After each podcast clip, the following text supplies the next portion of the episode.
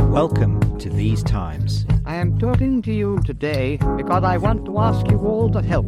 I'm Tom McTagg. And I'm Helen Thompson. Americans are people of peace. We've known and suffered the trauma of war. Each week, we investigate the real history of what's going on in politics right now and what that means for our future. When I first discussed all this with Jean Monnet in 1960, We're not interested in minute by minute commentary about who's up and who's down in Westminster or Washington, but the great forces, ideas, and events that led us to where we are today. No European Central Bank accountable to no one, least of all to National Parliament. Welcome to These Times. The Britain that is going to be forged in the white heat of this revolution. We hope you will join us on our journey over the coming weeks and months.